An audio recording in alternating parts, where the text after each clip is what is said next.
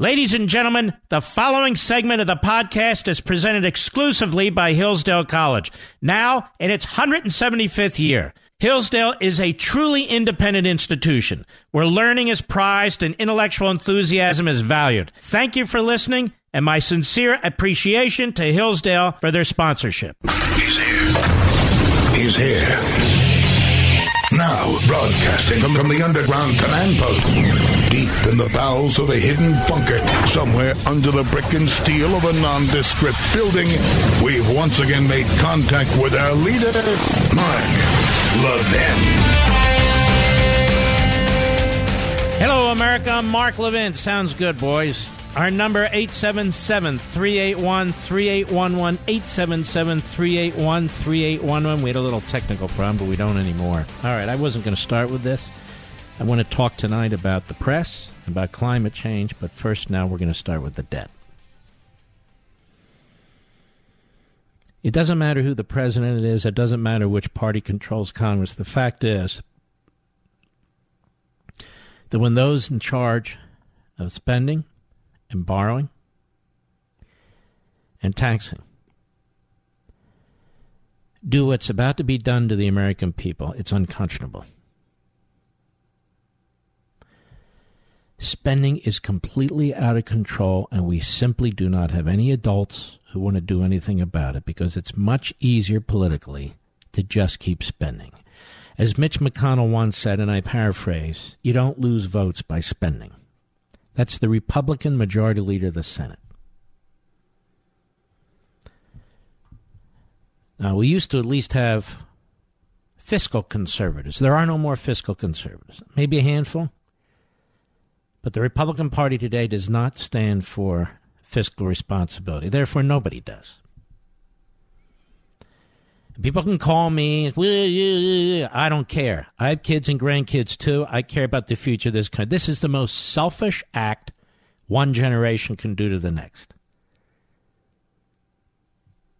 To impose on generations yet born this massive debt because we want health care for all and we want free college and we want more of this and more of that and so forth and so on is unacceptable.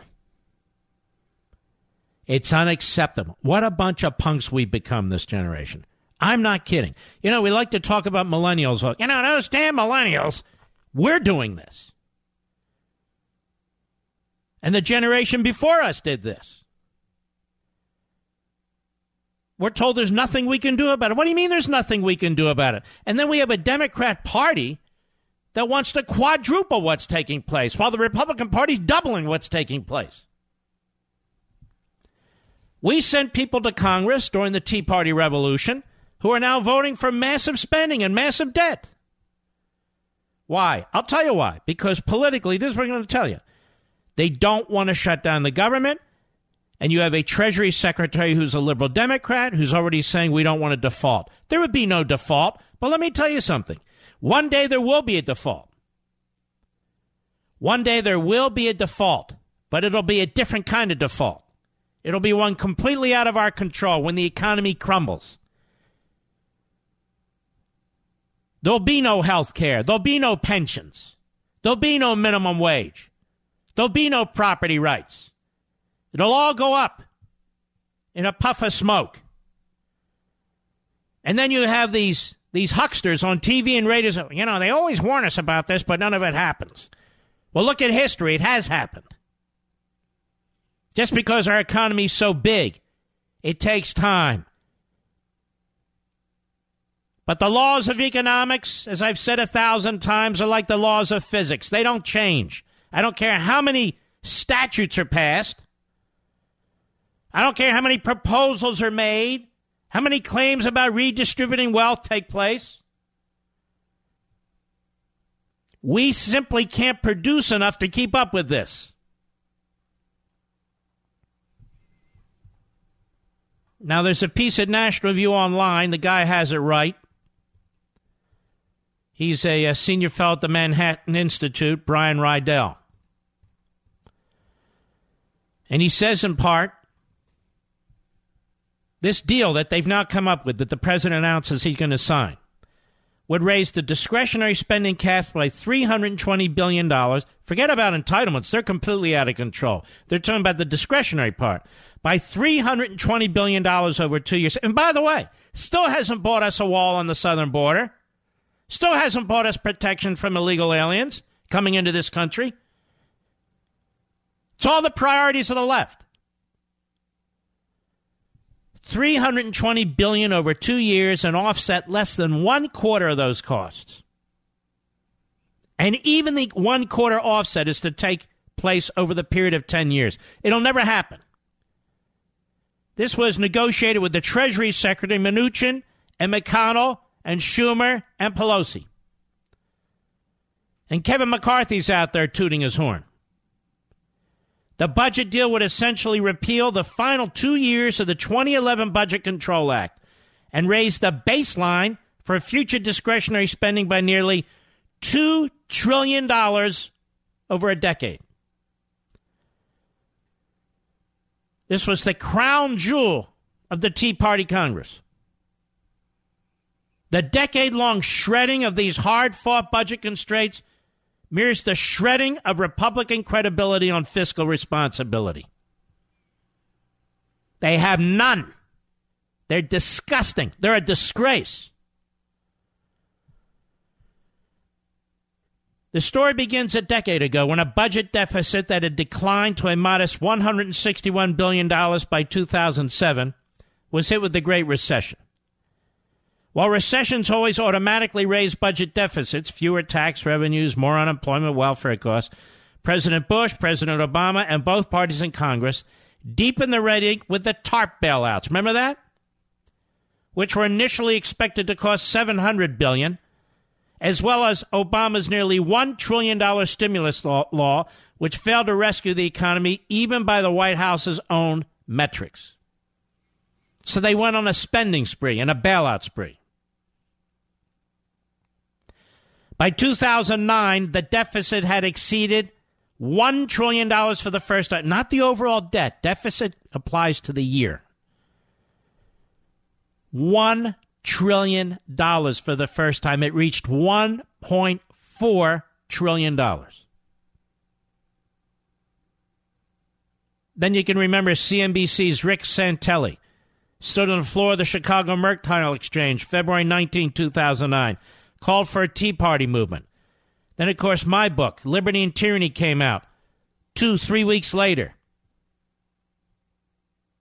And we had a revolution, a grassroots revolution. The American people had had enough. And then we had the Obamacare entitlement on top of all that. So the Republicans captured the House in 2010 with a stunning 63 seat pickup and also picked up seven Senate seats. The new majority quickly banned pork barrel earmarks, trimmed the 2011 appropriations bill that had been carried over from the previous year. The House then rallied around a budget produced by House Budget Committee Chairman then Paul Ryan that would gradually eliminate the deficit by converting Medicare to a premium support model, repealing Obamacare, and cutting other spending.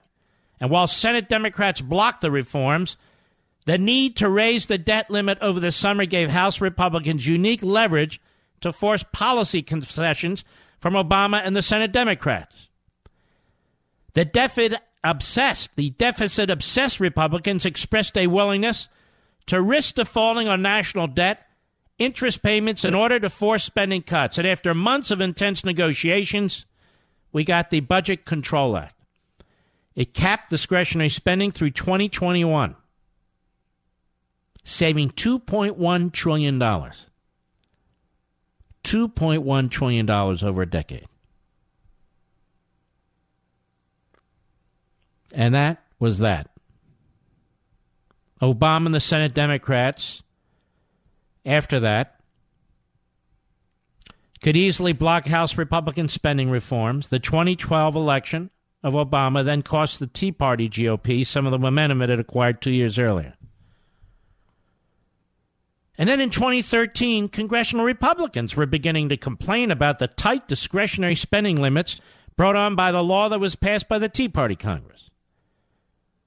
We had our defense folks upset about the caps.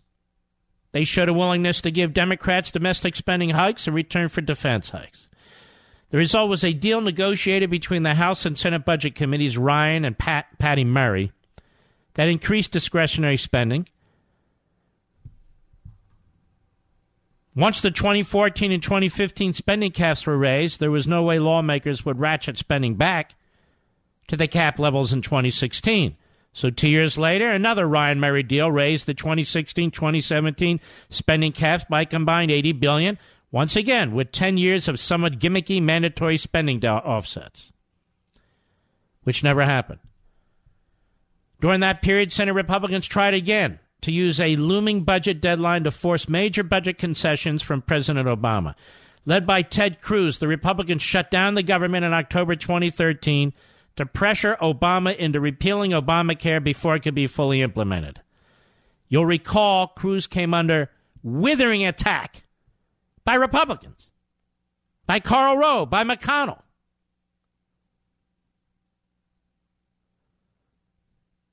The election of President Trump was supposed to help bring these costs under control. But here we are. 2017 Pew poll, here's part of the problem, showed that just 15% of Republicans supported paring back the escalating costs of Medicare and Social Security to bring down the deficit. There is no desire, none, to cut spending. None. There's no pressure on Congress to cut spending. None. There's no rational discussion about this in the media. It'll all be blamed on Trump. It should be blamed on all of them, quite frankly, both parties, all leaders. Both parties, all leaders. There is no Budget Control Act anymore. There's no budget control anymore. Right now, the fiscal operating debt is $22 trillion and massively expanding. The unfunded liability debt is over $250 trillion. They don't even tell you about that. All they ever do is talk about the 22 trillion fiscal operating debt. They never tell you about the unfunded liabilities. They complain, you know, we can't control entitlements. Then you ought to ask them, well, what does that contribute to the debt? They don't want to talk about it because they might have to do something about it. So when you add the $22 trillion and let's just round it off to $220 trillion. It's much higher in unfunded liabilities. That means each and every one of you owes about $700,000 in debt. Babies, teenagers, senior citizens, about $700,000 each. It's about $68,000 if you just consider fiscal operating debt. But we're into all of it. There isn't just a fiscal operating debt, there's an unfunded liabilities debt. Then we have the Democrats running off and saying, college for all, how are you going to pay for it? Oh, you know, just tax the rich. Health care for all, well, how are you going to, ah, well, just tax the rich.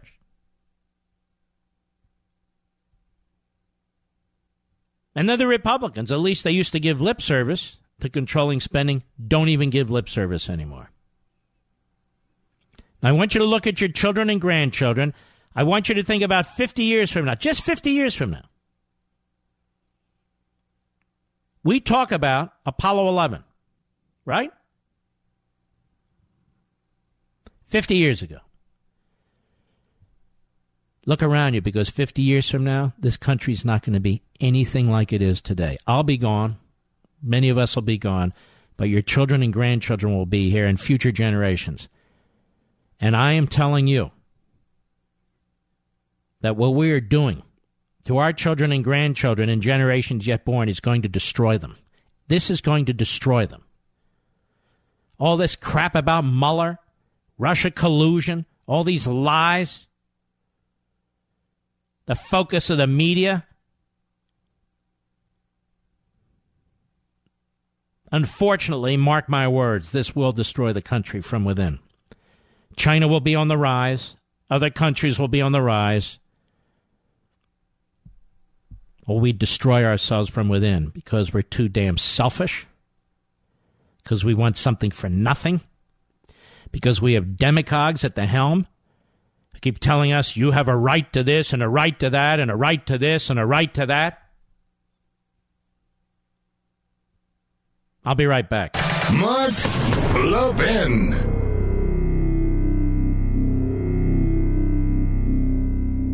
Since its founding in 1844, Hillsdale College has provided students with sound learning of the kind essential to preserving our civil and religious liberty. Now, I want to tell you about Imprimis, the free monthly speech digest of Hillsdale College. Imprimis is dedicated to educating citizens and promoting civil and religious liberty by covering important cultural, economic, political, and educational issues. First published in 1972, Imprimis is one of America's most widely read publications in support of liberty, with more subscribers, 3.9 million, than the Wall Street Journal and the New York Times. And recent Imprimis publications have addressed issues like free speech, the regulation of big tech, mental illness, and the American medical insurance system.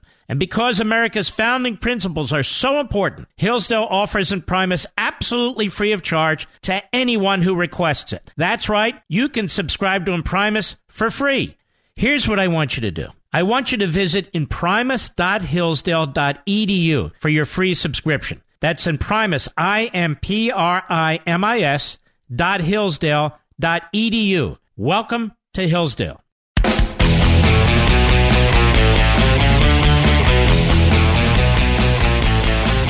federal government, its programs, its redistribution of wealth, entitlements, let me tell you something. We're living off the sweat, toil, and hard work of generations yet born.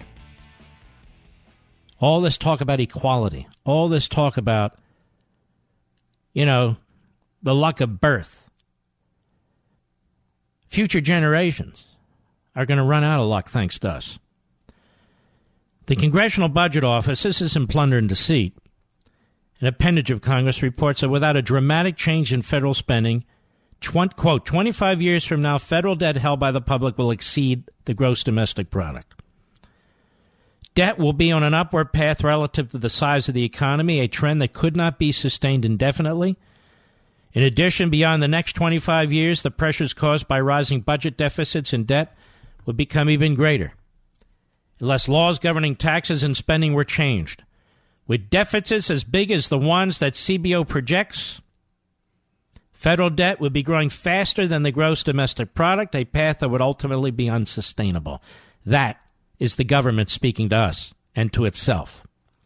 Then they conclude, starkly, at some point, investors would begin to doubt the government's willingness or ability to pay its debt obligations which would require the government to pay much higher interest costs to borrow money.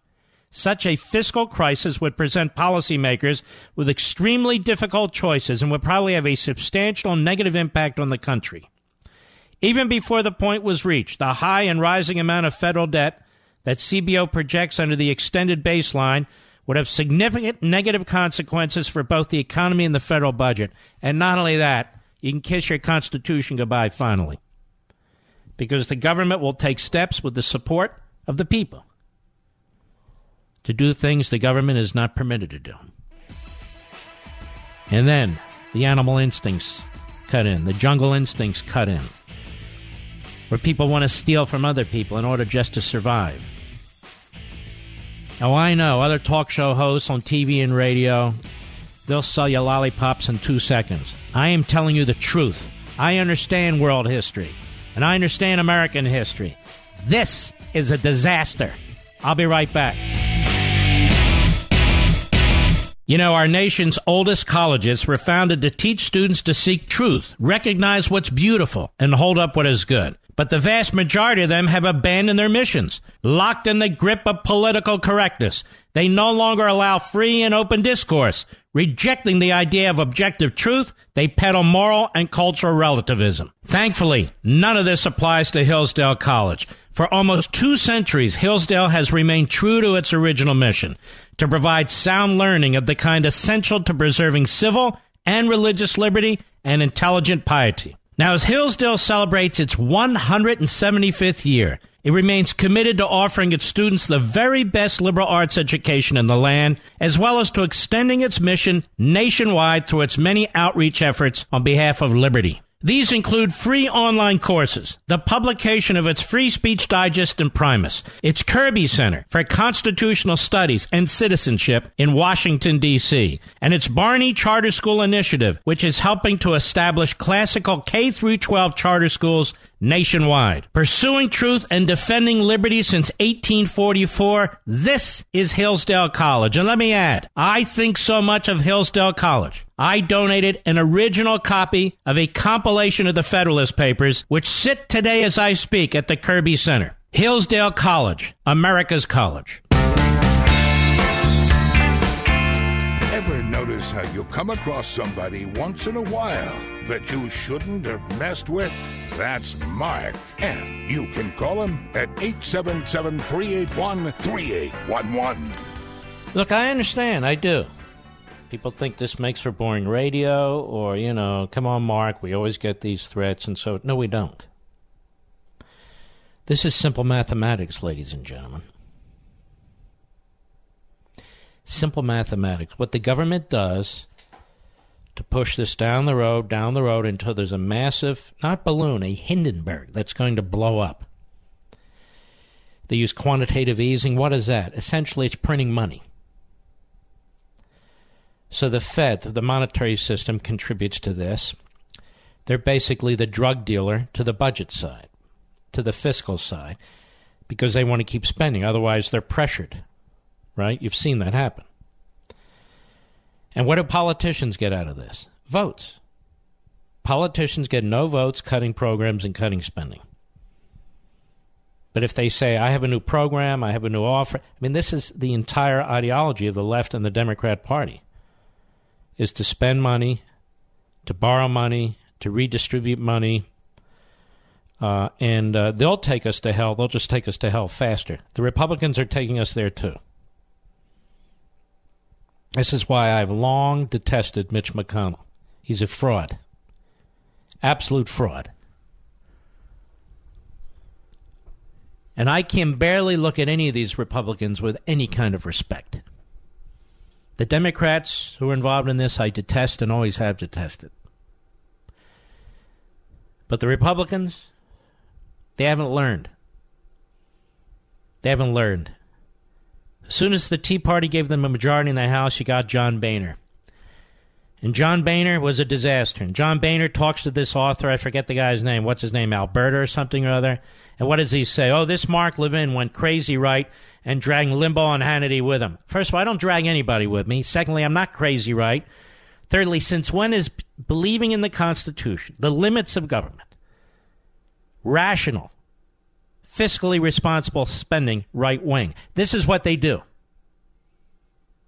What do we care what John Boehner has to say? He's off pushing pot now. The guy's an absolute nut job. So the federal government now has complete control over the monetary system. It has broken all the barriers on spending under the Constitution. You're looking now at a post constitutional period. The progressives have won, and the Republicans barely push back. And let me tell you, the handful who will in the Freedom Caucus and otherwise, they will be attacked. They will be attacked in the page of the Wall Street Journal. The editorial page is owned and bought for by the U.S. Chamber of Crony Capitalism. There'll even be a lot of supporters of this administration that'll give this a complete pass and won't even discuss it or discuss it quickly and move along. I can't just sit quietly on this, and I'm not going to. Every conservative in the House and the Senate should vote against this. And the scaremongering and fear mongering about a, a collapse of our economy, we've heard that enough from the big spenders who are doing exactly that. Who are doing exactly that. And I know the press, the press will lurk in the shadows in order to attack the President of the United States for this. See this? Trump's going to sign this. I just want you to remember something. Not only should he not sign it, he ought to veto it. But this isn't his bill. He didn't create it. Pelosi created it, McConnell created it. The vast majority of the Democrats and the vast majority of the Republicans created it. If this president were to receive a bill that slashed spending and secured the border, he'd sign that too. Still, he has the power to veto it. The problem is, he knows full well that the entire system is rigged against him. But still, it's unacceptable. It's absolutely unacceptable. I do not understand, which was the first chapter in Plunder and Deceit, how you can say you love your children and your grandchildren and then do this to them and their children and grandchildren in the future. The first sentence in chapter one in Plunder and Deceit I don't want you to buy. Don't buy Plunder and Deceit. I'm not hawking the book. Just listen to me. Can we simultaneously love our children but betray their generation and generations yet born? That's a fair question, don't you think? Can we simultaneously love our children but betray their generation and generations yet born? The answer, if you think about it, is no. The answer is no. This is the most selfish generation in American history. Thomas Jefferson warned against this kind of immoral collective behavior. He wrote, We believe, or we act as if we believed, that although an individual father cannot alienate the labor of his son, the aggregate body of fathers may alienate the labor of all their sons, of all their posterity, in the aggregate, and oblige them to pay for all the enterprises, just or unjust, profitable or ruinous, into which our vices, our passions, or our personal interests may lead us. But I trust that this proposition needs only to be looked at by an American to be seen in its true point of view and that we shall all consider ourselves unauthorized to saddle posterity with our debts and morally bound to pay them ourselves. And consequently, within what may be deemed the period of a generation or the life of the majority. In other words, you create a debt, pay it the hell off. Don't turn it over to your kids. A few years later, Jefferson expressed even more trepidation. He said, with the decline what, with the decline of society begins indeed the war of all against all. Bellum omnium in omnimia. The war of all against all, which some philosophers, observing to be so general in this world, have mistaken it for the natural instead of the abusive state of man. He's talking about the law of the jungle is what's going to take over. You can talk about the Constitution and the rule of law and contracts all you want. They're over when an economy collapses for good. And the fore horse of this frightful team is public debt. That is, the lead horse is public debt. Taxation follows. And by that he means confiscation. And in its train, wretchedness and oppression. Now, we can't say we haven't been warned. We can't say that we're unfamiliar with any of this. Those of you who listen to my program or buy my books, you can't say you don't know about this. Those of you who were Tea Party activists, those of you in the Reagan Revolution, you can't say you don't know about this. And here we are. And then those of us who understand this, then we have to listen to even more grandiose utopian designs that'll sink this nation forever. College for all. Now just think about how stupid that is. Two thirds of Americans don't graduate from college. And they're, as a statistically speaking, and they're poorer than the people who go to college. So you're going to have two thirds of the people who don't graduate from college subsidizing the people who do. Oh, and by the way, the loans they took out voluntarily, you and I are going to be obligated to pay those. About a trillion dollars in loans. That's an impossibility. Health care for all. They call it Medicare for all. The Medicare program, according to the trustees of the Medicare program, they have reported to the president of the Senate, that would be the vice president, and they have reported to the Speaker of the House, that would be Nancy Pelosi, that the Medicare trust is empty in eight years. All that money you folks have paid into it has been removed to pay for the rest of the profligate spending of the federal government. So when they say Medicare for all, not only do they refuse to address the hemorrhaging of Medicare, they intend to expand it to people who never paid into Medicare. Now just think for two seconds. How's that going to work? It's not. It can't. It's an impossibility. Then they they distract us with reparations. So we're fighting among ourselves. No, you pay. No, you pay. Well, what about you? Well, who had the slaves? Which great grandfather? Oh, that one. Oh, look at that. You did. No, you did. Distracting us, dividing us, creating anger and jealousy among us, picking at old scabs. that's what the left do, that's what the media do. The Republicans are perfectly happy with it. They don't want you to really analyze what they're doing. And here's the kicker they're called compassionate. They want to take care of the little guy, you know.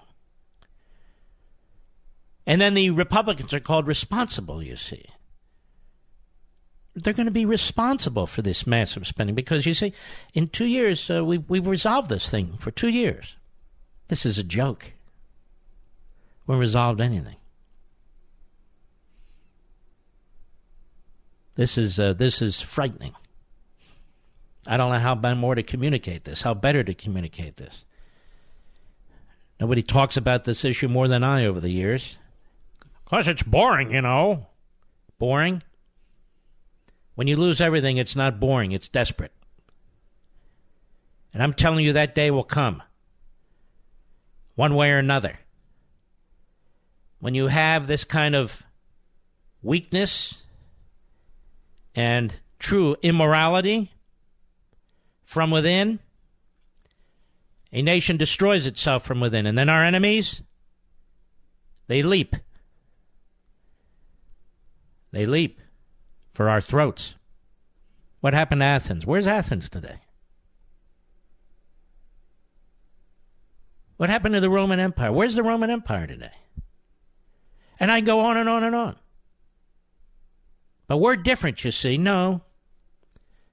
We've embraced the bad habits of the ancients. We've embraced it culturally. We have surrendered our founding principles. Not you and me, you understand. I'm talking about the collective. We do things with government spending we would never do in our private lives, and then we make excuses for why that's okay. Then we're told it's compassionate, you see, and mature and responsible. The system is broken. It can't. They're not going to fix the system, ladies and gentlemen. They redesigned it without amending the Constitution. This is why I'm such a rabid advocate of the Convention of States in Article 5. And those so called conservatives who oppose it, they have no solutions to anything. Nothing. They're happy to get on the Senate floor, a handful of them, and, and talk like they're homeless people with a soapbox, but they have no influence. They have no control. The federal government's out of control, and you and I don't have any control over it whatsoever. We just don't. We have to admit that progressives won. They won. I had uh, interviewed Judge uh, Michael McConnell on my program a few months back on Life, Liberty, and Levin, and he was dead wrong. He said, Well, don't be so upset. Look, we still have this in place, that in place. Okay. Look at the facts. Use your common sense. See what's taking place. Look at the proposals coming up. We don't even have a legitimate press anymore. If we had a legitimate press, they'd be talking about this, not every little phony scandal that they concoct in order to take out a president. Our system, our institutional system is collapsing all around us. Because slightly over 100 years ago, there was this progressive movement. It's a poison. but they have the upper hand. There's simply no question about it. I'll be right back. Mark Levin.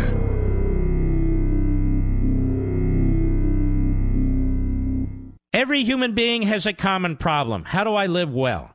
Our happiness and well being depends on how we answer that question. Hillsdale College president Larry Arnn argues that the best book ever written on this subject is Aristotle's Nicomachean Ethics. And a new free online course from Hillsdale College shares Aristotle's teachings that will help you lead the most complete, happy life possible.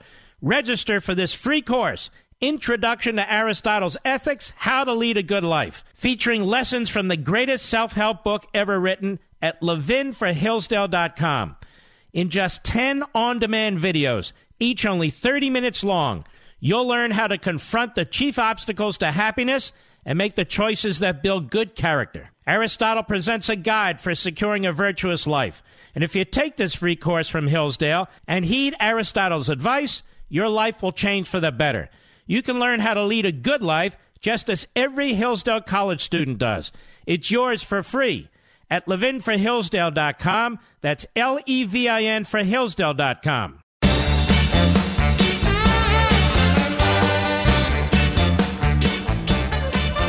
Oh, I know. It'll be Trump, Trump, Trump, Trump, Trump. It's all their faults. They're all involved in this. But the spending, borrowing, taxing starts in the House of Representatives. And Mitch McConnell has gone along with this for long enough, and so have the Republicans. It's nauseating to see this. Everything you're building, ladies and gentlemen, everything you're like the cops and the firefighters out there, your pensions, right? Well, guess what? When the fan is hit, you're not going to have pensions anymore. Teachers, same thing. What do you think's going on here? This is no joke. And what happens before a major collapse? You either have inflation or deflation. The economy's turned on its head, it's turned inside out. Money becomes useless. Are you enjoying Life, Liberty, and Levin on Fox News Channel? At 10 p.m. Eastern, 7 p.m. Pacific. I want you to listen carefully. I think it's an incredibly important show, not because of me, but because of the guests. And I think what Fox has done in allowing me to do this show is to be celebrated. There's not another show on TV like it. Again, not because of me, but because of the guests. And we've had a run of about 18 months or so. And I'm hoping we'll have a run of several more years, but I can't promise it. Not because of Fox, but because of another matter. But because of another matter. First and foremost, I've told you folks from day one, when I got behind this microphone, that you're my family. I have my flesh and blood, and then there's you. Nothing will come between us. No broadcast company. Nobody. Nobody. Westwood One has been terrific. Fox has been terrific. Simon and Schuster's been terrific. So we shall see. I will keep you informed. Got another half year. Fox is all for continuing it. But I'm monitoring this very closely, and I will let you know how this will work out. Oh, and it will work out one way or another. Trust me on this. This show, my digital show, my books, and my Fox show. I do this because I'm a believer, because I'm on a mission. You have to have a purpose in your life. My purpose in this life is to the extent I can to advance liberty. I don't know why. I was born with this view, and I just continue it every day. Every damn platform I'm on, 20 hours a day. That's my view defending liberty at home, defending this country and liberty from enemies abroad. I mean, people put their lives on the line to give us liberty. The least we can do is defend it here at home. I'll be right back.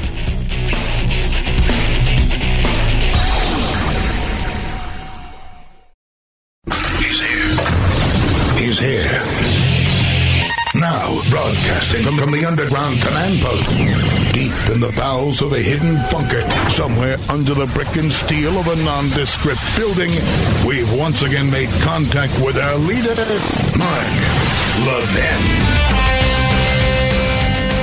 Hello, everybody. Mark Levin here. Our number, 877-381-3811.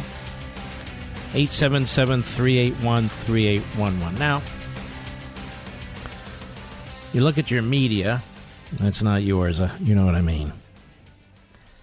This is the main problem we have in this country because we don't get the truth. We don't get facts. We can't make decisions as a people.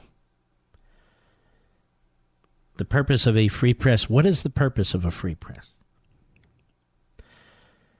So we're going to take our time and go through that. I realized over the weekend that one of the things I hadn't talked enough about when it comes to a free press is the earliest free press in this country and why it's important to remember this. Because I'm telling you, without a real free press, the Republic can't survive because we're not getting the information we need about what the government's doing. Instead, we're getting social activism, progressive ideology, and Democrat Party agendas. That's not a free press. And so I realized, you know, somewhat of a disservice because I didn't spend much time on this chapter two, talking about what, how did this all begin? Now, I can't go through the whole thing, but it's worth a little bit of attention, isn't it? When we watch these Sunday shows, which I would strongly discourage you from watching, or when you watch clips of them on the internet, they're just appalling. So, as I point out in Chapter 2 in Early Patriot Press, a brief examination of the early history of the American press provides critical context for comparison with its contemporary progeny and a standard by which to measure the current state and purpose of freedom of the press. Just like when you look at American history, the Constitution, this is something I decided it was time to look at. And again, it's in your Unfreedom of the Press. The history of the early press is thoroughly encumbered with the battle for individual liberty and free speech, both essential elements of the American Revolution for independence. In 1810, Isaiah Thomas, a printer, newspaper publisher, author, and witness to the Revolution, published a seminal two volume book, The History of Printing in America, with a biography of printers and an account of newspapers. I acquired the book, the volumes, the two volumes of the book, to review. Thomas was among a very few who preserved the records of the printers during the Revolutionary War period. And he wrote that, quote, among the first settlers of New England were not only pious but educated men. They emigrated from a country that would be England, where the press had more license than in other parts of Europe, and they were acquainted with the usefulness of it. And as soon as they had made those provisions that were necessary for their existence in this land, their next objects were the establishment of schools and a printing press, the latter of which was not tolerated, that is, the printing press, till many years afterward by the elder colony of Virginia. All right, I'm quoting from his writings. And so, folks, a printing house was first established in 1638. You know where it was first established? Cambridge, Massachusetts. What else is in Cambridge? Yep. Harvard. Printing began in 1639. Thomas praises Reverend Mr. Glover, for the early printing press in Massachusetts and America generally, Thomas referring to him as a, quote, nonconformist minister who left his native country with a determination to settle among his friends who had emigrated to Massachusetts. I'm quoting him, because in this wilderness he could freely enjoy with them those opinions which were not countenanced by the government and a majority of the people in England. Unquote. Thus, early printing in America mostly related to debates about religion and later promoting the gospel and other books to Native Americans in their language. Now, this earliest historian, Isaiah Thomas, he wrote that the fathers of Massachusetts kept a watchful eye on the press, and in neither a religious nor civil point of view were they disposed to give it much liberty. Both the civil and ecclesiastical rulers were fearful that if it was not under wholesome restraints, contentions and heresies would arise among the people. This is from his two volumes.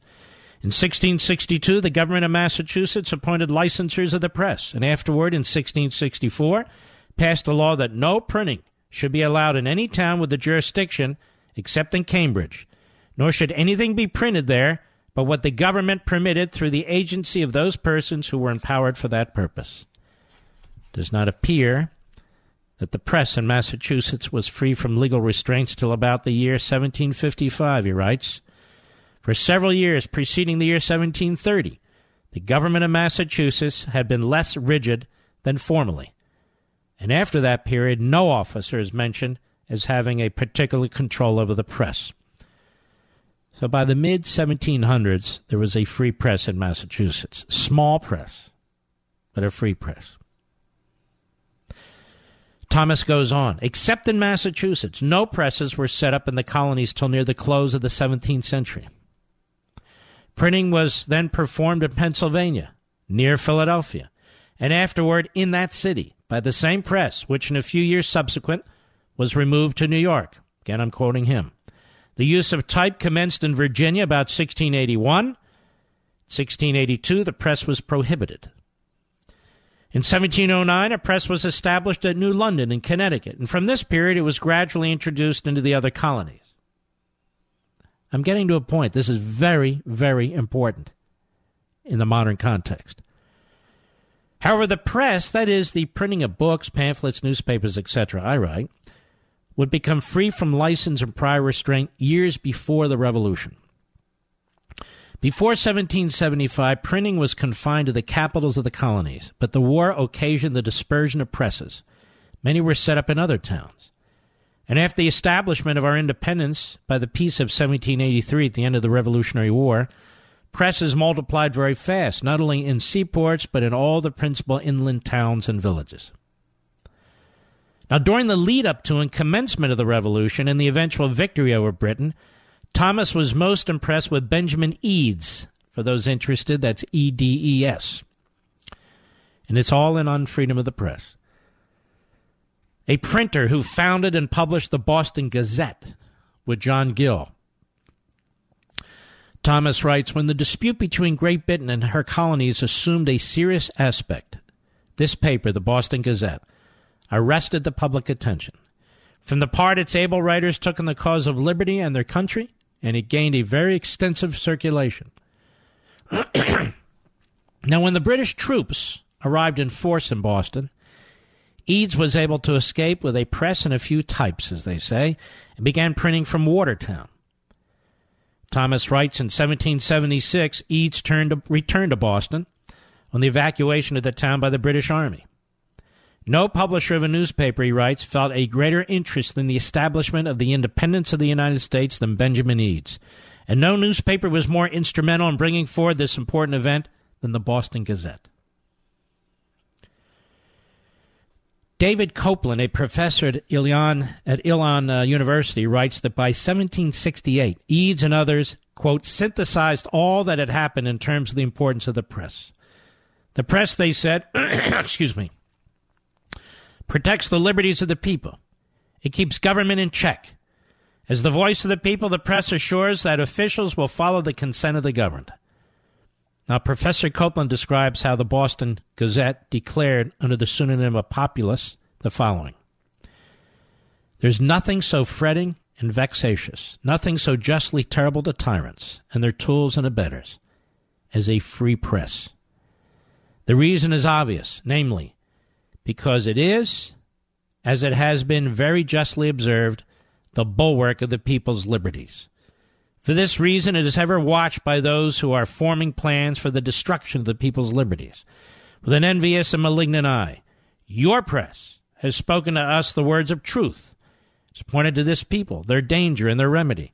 It has set before them liberty and slavery, and with the most per- persuasive and pungent language conjured them, in the name of God and the King, for the sake of all posterity, choose liberty and refuse chains.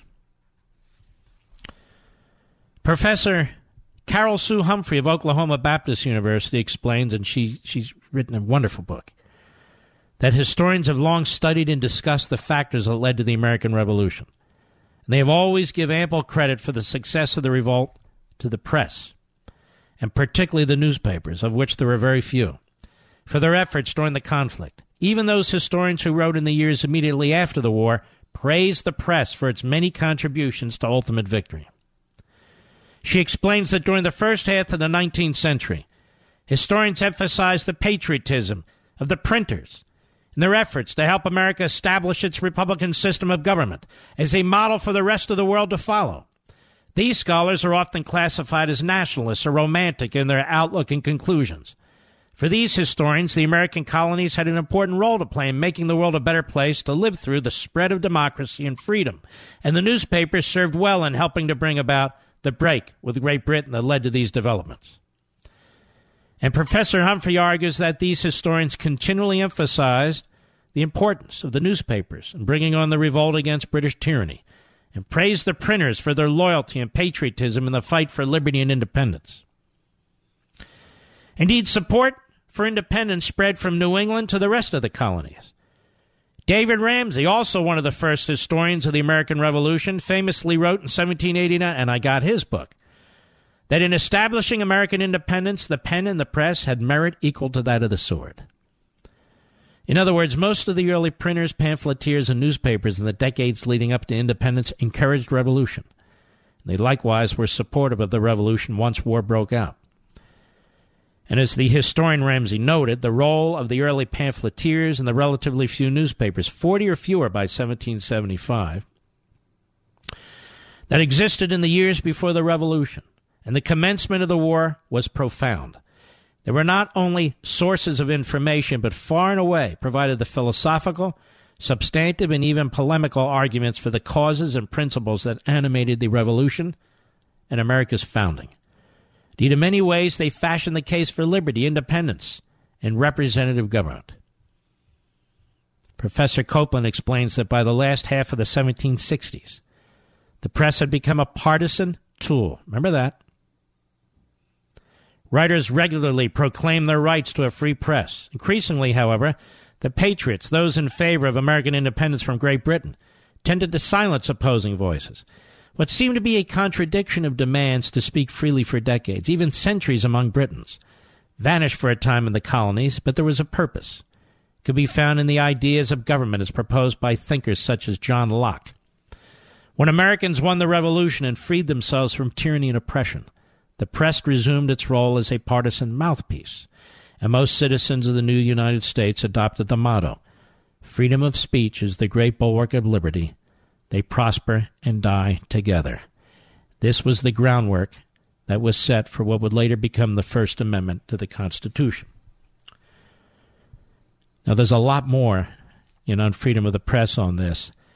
The great pamphleteers, as uh, discussed at length by Harvard professor and historian Bernard Bailyn, is about 96, has written some of the most spectacular books on the American Revolution. And nobody has read more of the early pamphlets than that professor. And I explain that and his viewpoints in this book as well on freedom of the press. Why am I telling you all this? We've gone from a patriot press that pushed the case for liberty, representative government, low taxes, private property rights. Those principles you see in the Declaration of Independence, they're not there by accident. The great ancients talked about them and wrote about them Aristotle, Cicero. The great philosophers of the Enlightenment, Locke and Montesquieu, among many others, Sidney.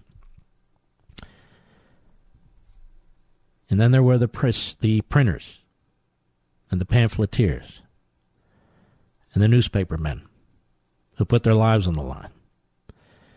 These were the principles that created this government. These were the principles that first created our society, our culture. A partisan press, partisan for what I call Americanism. About 200 years later, I'm jumping ahead. The progressive movement is upon us, more like 170 or so years, give or take. They conclude We need an objective press. Objective press with standards. And those standards, ladies and gentlemen, are washed through or laundered through the progressive ideology. So we need a profession, you see. We shouldn't be advocates for the principles of the founding, because keep in mind, progressives reject the Declaration and the Constitution. Woodrow Wilson did, John Dewey did, Ray did, they all did, because it's too limiting.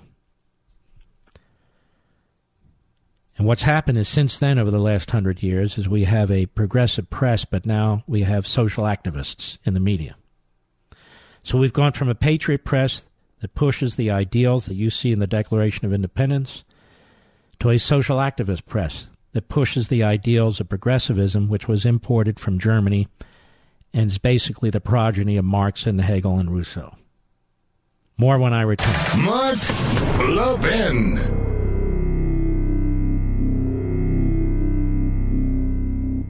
If you have a moment, I want you all to go to brickhouselevin.com. Just go there and click on the buy now button so you can read the reviews. Over 1,200 five star reviews, I might add, but this one caught my attention from Steve in Denver. I'm upset with Mark because he's got me hooked on Field of Greens. What a great product. Thank you, Brickhouse, for your amazing product and great customer service. I'm a monthly subscriber and I won't live without it. And you're welcome, Steve, and subscribing is smart. You save money that way. Field of Greens is made with real USDA organic fruits and vegetables and helps boost your immunity using antioxidants, prebiotics, and probiotics. Plus, they offer a 100% satisfaction guarantee or your money back. Go to brickhouselevin.com or call 833 ring BHN. Get 15% off your first order with promo code Levin. That's brickhouse L E V I N.com or call 833 ring BHN promo code Levin.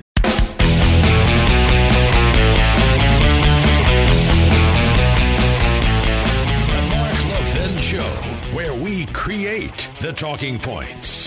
Call in now, 877 381 3811. Well, during the pet break, by popular demand, let me get into this a little bit more with you. It's a very short segment, unfortunately.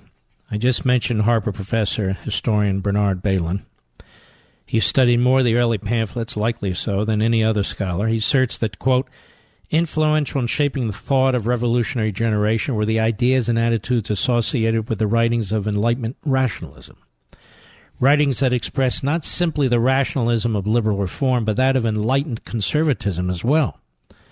In pamphlet after pamphlet, the American writers cited John Locke on natural rights and on the social and governmental contract, Montesquieu and later Delolme on the character of British liberty and on the institutional requirements for its attainment. The pamphlets, of which there were several hundred between 1750 and 1776, were, Bailyn writes, explicit as well as declarative, and expressive of the beliefs, attitudes, and motivations, as well as of the professed goals of those who led and supported the revolution. They confirmed that the revolution was above all else an ideological constitutional struggle and not primarily a controversy between social groups undertaken to force changes in the organization of society.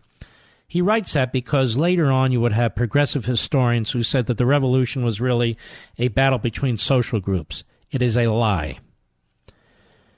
Zola was a, a battle for a constitution. It confirmed that intellectual developments in the decades before independence led to a radical idealization and rationalization of the previous century and a half of American experience. That it was the intimate relationship between revolutionary thought and the circumstances of life in 18th century America that endowed the revolution with its peculiar force and made of it a transforming event. So while the revolution was transformative, it was not about the fundamental transformation of American society, but the fundamental transformation of government.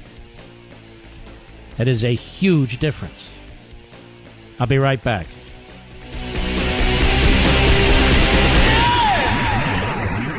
Do you wake up in the morning feeling sluggish and have to drag yourself through your day? Do you feel bloated, tired, and out of shape? Eating healthy is a habit, but most of us don't really know exactly what we should be eating, right? How much we should be eating, and how to properly prepare it. This is why I drink Field of Greens every morning before I start my day. Just one scoop of of Greens has a full serving of real, USDA certified organic fruits and vegetables. Helps boost your immunity using antioxidants, prebiotics, and probiotics. Now, this is real food, not some fake supplement lab powder. Just read the nutrition facts panel on the side.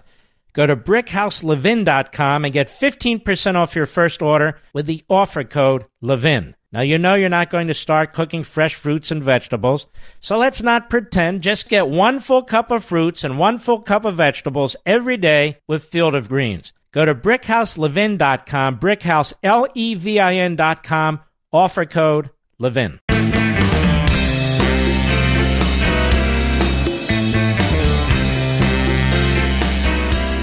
Maybe when I retire from this,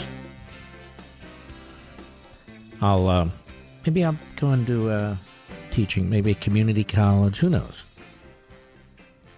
Who knows? But I realized during the break I left on a very important point. So I don't want to just leave it there. So the revolution, according to Bailyn, Professor Bailyn, foremost authority, really, if you ask me, on the American Revolution, read more pamphlets than any other person alive, was not about the fundamental transformation of American civil society, as President Obama would proclaim about his own election, as the Democrats are proclaiming now. Its purpose and principles were the antithesis of and incompatible with the philosophies that undergird the modern progressive movement, such as those espoused by German philosophers George Wilhelm Friedrich Hegel, Karl Marx, later American progressive intellectuals Herbert Croly, Woodrow Wilson, John Dewey, Walter Weyl, among others that we've talked about and I've written about. More to the point, Bailyn makes the critical point that, quote, what was essentially involved in the American Revolution was not the disruption of society. This is him. With all the fear, despair, and hatred that entails, but the realization, the comprehension, and fulfillment of what was taken to be America's destiny in the context of world history.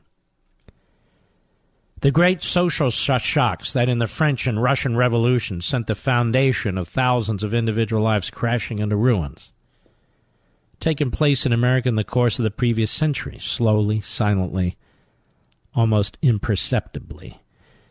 Not as a sudden avalanche, but as myriads of individual changes and adjustments which had gradually transformed the order of society the century before. By 1763, the great landmarks of European life had faded in their exposure to the open wilderness environment of America. But until the disturbances of the 1760s, these changes had not been seized upon as grounds for a reconsideration of society and politics. By the end of 1776, Americans came to think of themselves, he writes, as in a special category, uniquely placed by history to capitalize on, to complete and fulfill the promise of man's existence. The changes that had overtaken their provincial societies, they saw, had been good. Elements not of deviance and retrogression, but of betterment and progress. Not a lapse into primitivism, but an elevation to a higher plane of political and social life than had ever been reached before. It was the most creative period in the history of American political thought. Everything that followed assumed and built upon its results. And Professor Bailyn states that the pamphlets published before and during the Revolution and American independence were so important that, quote, everything essential to the discussion of those years appeared, if not original, then in reprints in pamphlet form the treatises, the sermons, the speeches, the exchanges of letters published as pamphlets, even some of the most personal polemics, all contain elements of this great transforming debate. Expressing vigorous, polemical, and more often than not considered views of the great events of the time, proliferating in chains of personal vituperation and embodying to the world the highly charged sentiments uttered on commemorative occasions, Pamphlets appeared year after year, month after month, in the crisis of the 1760s and 1770s. More than 400 of them, bearing on the Anglo American controversy, were published between 1750 and 1776. Over 1,500 appeared by 1783, the end of the Revolution. And we know that one of the greatest pamphleteers was, of course, Thomas Paine.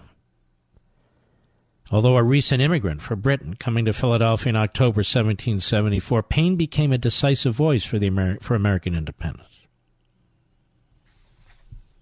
And we've talked about him before. So I think this is very important, Chapter 2 on freedom of the press. So what happened? The progressive historians were not about to let the early historians write the definitive history of the pamphleteers, printers, and newspaper publishers, despite the fact that the early historians were obviously closest to the actual events. The problem for the progressives was that the early historians tell the story of the Revolution and America's founding in which the principles and ideas of Western Enlightenment, individual, economic, and political liberty, lead to a mass movement, indeed a revolution. For America's beginning must be either reinterpreted to accommodate the progressive ideological project or denounced as a fraud and a sham perpetrated by self serving commercial interests. And that's exactly what they wrote. As Professor Humphrey explains, over time, later historians provided different explanations for American history that parted from the early historians and their patriotic view of the role of the press. And this is what your kids are being taught in, in college and high school. For example, she writes that after 1900 progressive historians, that after the year 1900, progressive historians presented a new interpretation of American history. In an era concerned with inequities and the lack of unity in American society in the 20th century, the progressive historians emphasized the presence of conflict from the initial settlement of the colonies down to the present. Most of the disagreements and arguments occurred between different classes of people, they argued, or geographic sections of the American colonies. But the Revolutionary era represented a period of both internal and external troubles, they said. Divisions existed both between groups within the colonies and between the colonies and Great Britain. And in this environment, the press played an important role in encouraging carrying out a crusade for change. Pushing for alterations in the relationship between colonies and Great Britain, the mass media often helped to accentuate the differences and thus helped to make the divisions grow and become worse. This is the progressive narrative. And yet, the historical evidence paints a picture of a colonial press that is courageous, vigorous, and openly partisan about America's principles in promoting and defending the cause and arguments for the Revolution, and in fact reflecting the remarkable unity of Americans during the Revolutionary period. So the colonial press itself is deplored by subsequent progressive historians, not for its activism, but the wrong kind of activism. Professor Humphreys writes with a growing interest in the role of economics and history. More recent progressive historians have questioned the motives for the actions of the revolutionary printers. You see, nothing, nothing can be left to true history. They have to destroy everything. Several have concluded that most pressmen supported the Patriot cause for reasons of economic survival rather than any strong ideological commitment. So, for these progressives, the press was part of a self interested ruse that successfully bamboozled the masses, I write, into risking their livelihoods, lifestyles, and even their lives to go to war against the most powerful military force on the planet? But facts are fact. And the fact is, as Professor Humphrey observes, most Americans concluded that the efforts of patriot newspaper printers to keep readers informed about the war helped ensure ultimate success by boosting the public's morale and rallying Americans to the cause until victory was achieved. The early printers, pamphleteers, and newspaper publishers were truly brave souls. They were patriots, pioneers, entrepreneurs, both leaders of and reflective of the colonists and their commitment to liberty and revolution. They risked everything to advance and defend an independent nation and civil society based on the ancient truths and observations of Aristotle and later Cicero, among others. The Enlightenment principles and reasoning of John Locke and Montesquieu, among others, and specifically the moral underpinnings of natural law and natural rights, the unalienable rights of the individual, liberty, equal justice, property rights, freedom of speech, and yes, freedom of the press. In sum, this is the essence of the Declaration of Independence, the formal proclamation of the United Colonies and America's founding. All of which come under attack by the early progressives, the modern progressives, and America's news media today. And America's news media today. There's another place that understands all this other than we here, me behind the microphone, and you listening on your radios and listening devices, and that's Hillsdale College. Our nation's oldest colleges were founded to teach students to seek truth, to recognize what is beautiful, and hold up what is good. But the vast majority of them have abandoned their missions locked in the grip of political correctness. They no longer allow free and open discourse. Rejecting the idea of objective truth, they peddle moral and cultural relativism. Hillsdale has remained true to its original mission to provide sound learning of the kind essential to preserving civil and religious liberty and intelligent piety. As Hillsdale celebrates its 175th year, it remains committed to offering its students the very best liberal arts education in the land as well as to extending its mission nationwide through its many outreach efforts on behalf of liberty. These include free online courses, the publication of its Free Speech Digest Imprimis, its Kirby Center for Constitutional Studies and Citizenship in Washington, and its Barney Charter School Initiative, which is helping to establish classical K through 12 charter schools all over the country. Pursuing truth and defending liberty since 1844, this is Hillsdale College. I barely touched the surface. I won't get into it any further tonight.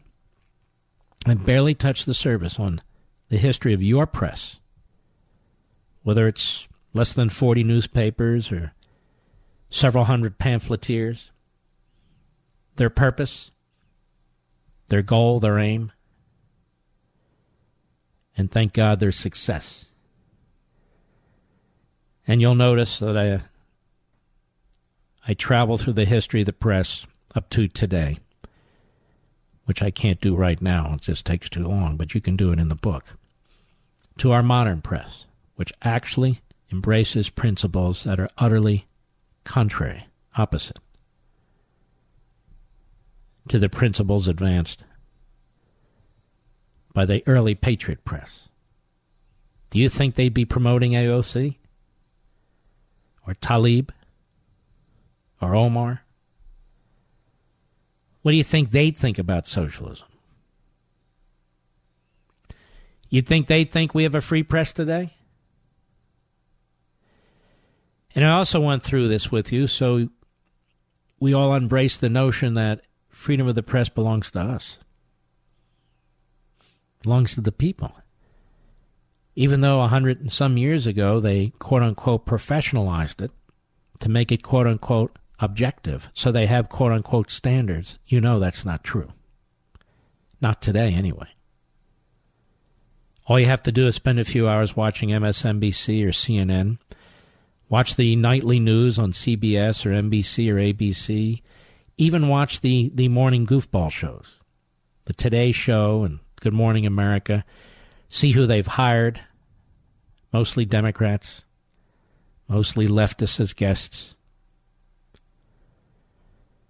In the final hour of the program, I've decided to take on big topics tonight, ladies and gentlemen. We're going to talk about climate change.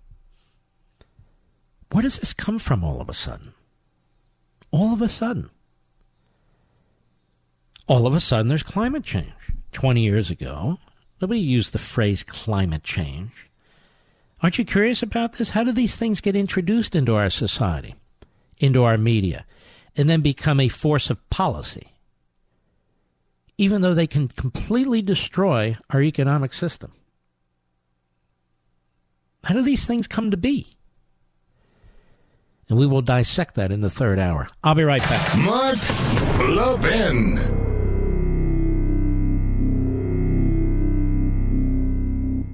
With a daily fake news dump pouring through your TV, mobile phones, and computers, you may have missed some real news like the recent study in the journal Cell Metabolism. Scientists suspected a correlation between growing rates of obesity and processed foods, but what this study discovered was that these foods also appear to lead people to overeat. Here's the bottom line you need fresh fruits and vegetables in your diet, which is why I recommend that you start taking Field of Greens by Brickhouse Nutrition. Just one scoop of Field of Greens has a full serving of real USDA certified organic fruits and vegetables. It helps boost your immunity using antioxidants, prebiotics, and probiotics. This is real food, not some fake supplement lab powder. Just read the nutrition facts panel on the side.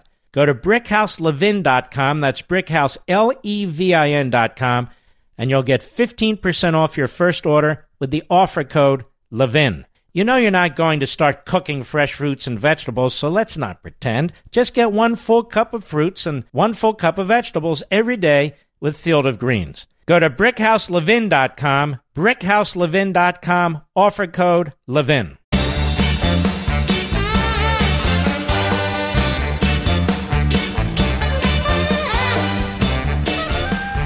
So tired of these uh, phony legal analysts, you have no idea. Now they're dragging them all out, dusting them off, pulling them out of the closet to deal with the uh, Mueller testimony.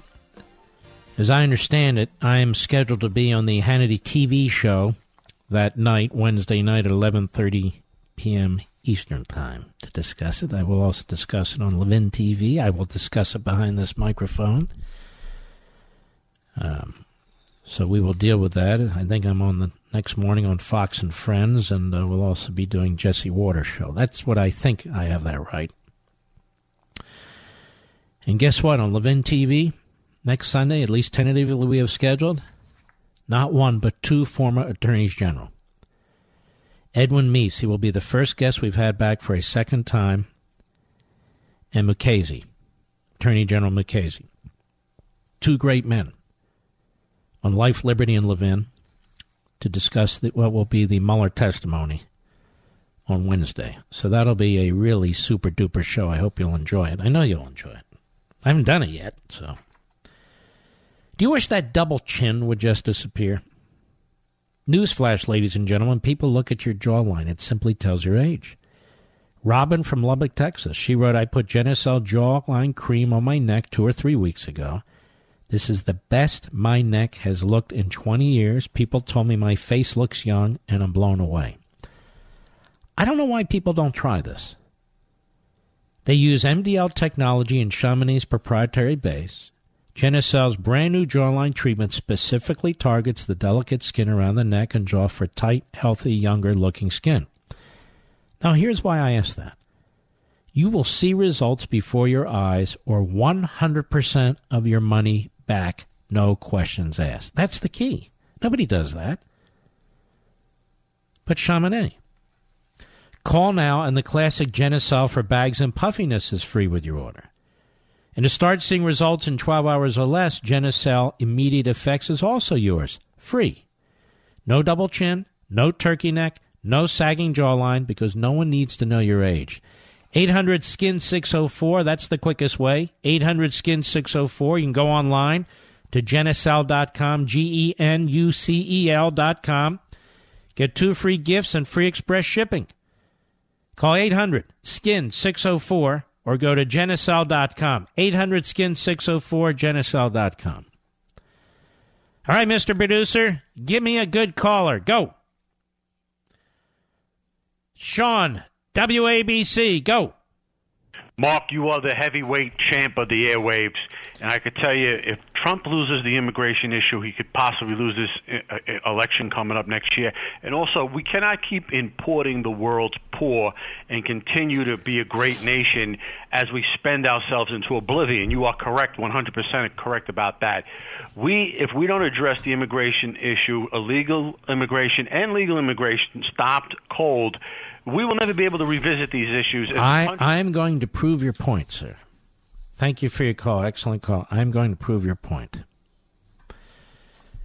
There has now a study been done. I'm trying to find it. And it's been done by what are supposed to be reputable people. and they conclude that um, based on the demographic changes we are having in this country, actually, is that Breitbart by Axios, not a single demographic trend favors Republicans in elections. Not a single demographic change favors Republicans. And the point is, it's only a matter of time where Republicans cannot win national elections, except by a fluke here and there. Only a matter of time. And you can see it, it's right before your eyes. You have red states turning purple, purple states turning blue, states that went for Reagan would never go for Reagan again, including his home state of California, in our lifetime. Why do you think the Democrats are so absolutely committed to open borders? Not the country, but to their party first, as I say over and over and over again. This is why. They want power forever. I'll be right back.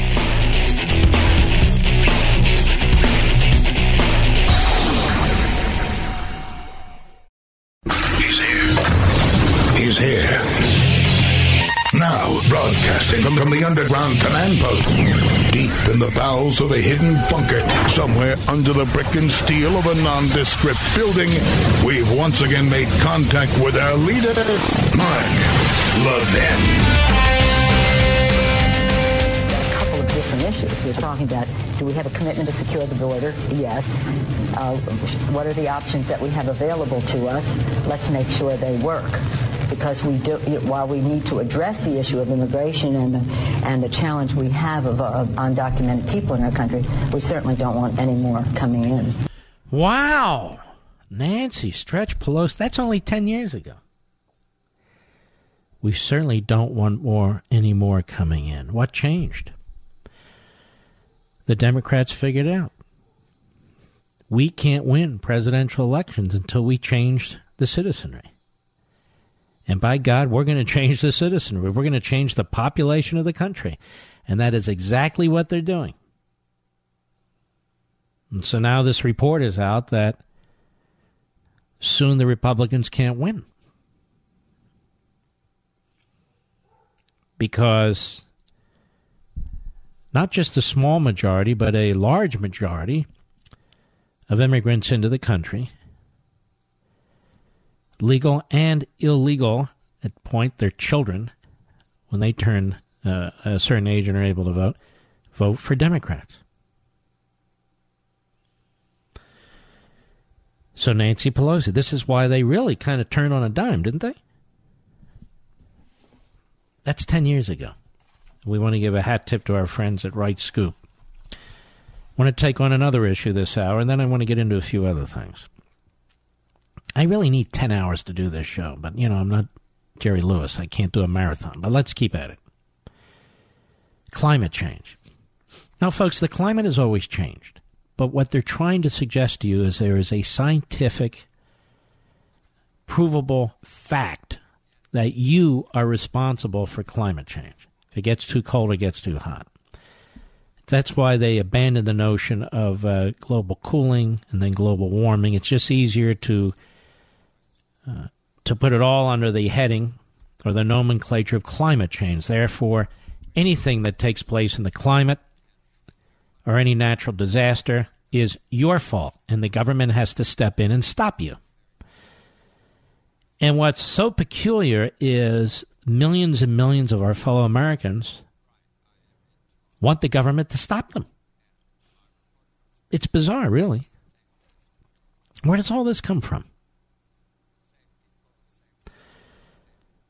And again, this is from Plunder and Deceit, but ever hear of Naomi Klein? Ever hear she's a fanatical anti capitalist? And she proclaimed that capitalism increasingly is a discredited system because it is seen as a system that venerates greed above all else. Sounds like most of the Democrats running for president. There's a benefit to climate discussion to name a system that lots of people already have problems with for other reasons. I don't know why it's so important to save capitalism. It's a pretty battered brand. Just focusing on climate is getting us nowhere. Many, many more people recognize the need to change our economy. If climate can be our lens to catalyze this economic transformation, that so many people need for other, even more pressing reasons, then that may be a winning combination.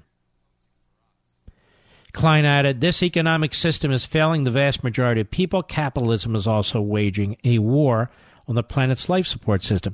I, I was stunned a few weeks ago when everybody was pointing to AOC, AOC's chief of staff, who said basically the same thing. They said, Look, we got him. Look, look, look what they said. Folks, those of you who read Plunder and Deceit, and we talked about it on the air, we talked about this in 2015 in 2015. Much of the so called environmental movement today is transmuted into an aggressively nefarious and primitive faction. In fact, in the last 15 years, many of the tenets of utopian statism have coalesced around something called the degrowth movement, originating in Europe, but now taking a firm hold in the United States. The degrowthers as I characterize them, include in their ranks none other than President Barack Obama. On July 17, 2008, Obama made clear his hostility toward, of all things, electricity generated from coal and coal powered plants. You know these famous or infamous words. You know, when I was asked earlier about the issue of coal, under my plan of cap and trade, electricity rates would necessarily skyrocket. So if somebody wants to build a coal powered plant, they can. It's just that it will bankrupt them because they're going to be charged a huge sum for all the greenhouse gas that's being emitted. See, he launched this in the United States. Just as he launched open borders, just as he launched, in many respects, anti Semitism. That's right. That's right. I said that. Now, degrowthers define their agenda as follows. This is all in writing. Sustainable degrowth is a downscaling of production and consumption that increases human well being and enhances ecological conditions and equity on the planet. It calls for a future where societies live within their ecological means, with open, localized economies and resources more equally distributed through new forms of democratic institutions. This sounds like Mao's Great Leap Forward, which killed, I think, 20 million people. It is an essential economic strategy to pursue in overdeveloped countries like the United States for the well being of the planet, of underdeveloped populations, and yes, even of the sick, stressed, and overweight consumer populations of overdeveloped countries. Now, that's a lot, but please take note. Degrowth, that America is over industrialized, overdeveloped. America is overdeveloped. And the only way the rest of the world can be free from sickness, stress, weight, overweight, and so forth is for America to de develop. You understand? That's what this movement's all about. For its proponents and adherents, I wrote, degrowth has quickly developed into a pseudo religion and public policy obsession.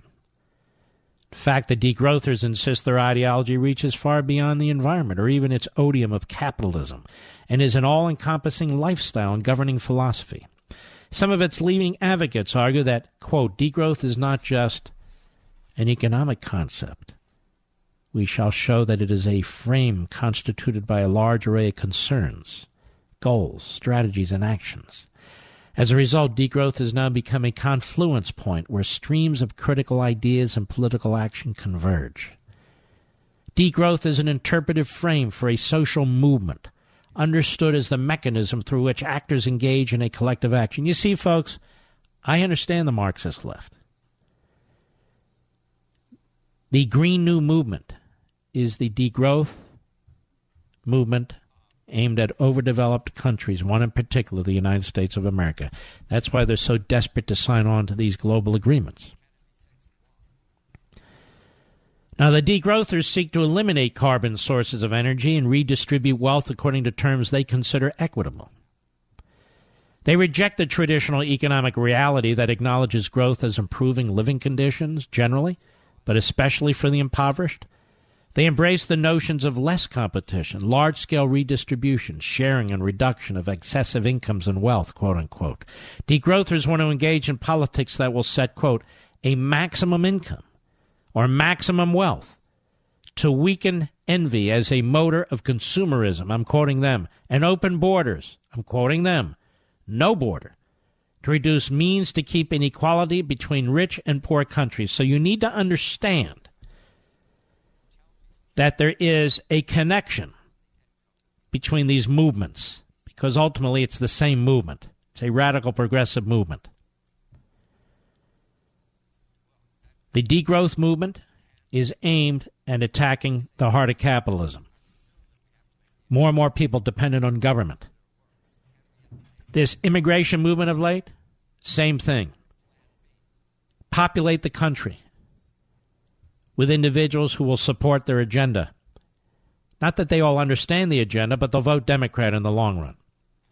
And devour the Democrat Party and take it over. In other words, like the alien. Take over the body, soul, the institution of the Democrat Party. They have succeeded. It goes on. And they demand reparations.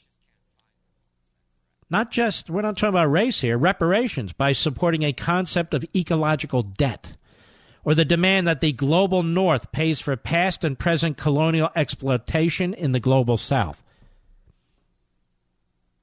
Now, French economist and leading degrowther Serge Latouche, he's one of their intellectual, you know, masterminds.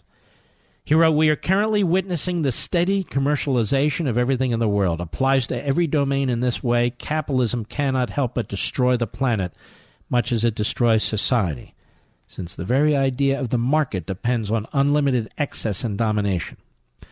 And he also abhors economic growth and wealth creation, the very attributes necessary to improve the human condition in societies. He wrote, A society based on economic contraction, contraction, cannot exist under capitalism. So they want economic contraction. Now, I want you to Google this. You don't have to believe me. On July 18, 2014, scores of extremist groups throughout the world endorsed a proclamation titled The Margarita Declaration on Climate Change. Subtitle Change the System, not the Climate. And what does it call for? Among other things, an end to the, quote, capitalist hegemonic system, unquote. Degrowth is usually characterized by a strong utopian dimension. It's foundation, this is them. Its foundations rely on a version of economic relations based on sharing, gifts, and reciprocity, where social relations and conviviality are central. You can see this is basically Marxism. That's why I call the modern green movement is the old red movement. To implement this utopian vision of radical egalitarian outcomes, the degrowth movement employs strategies such as alternative building, opposition and research, and a relationship to capitalism.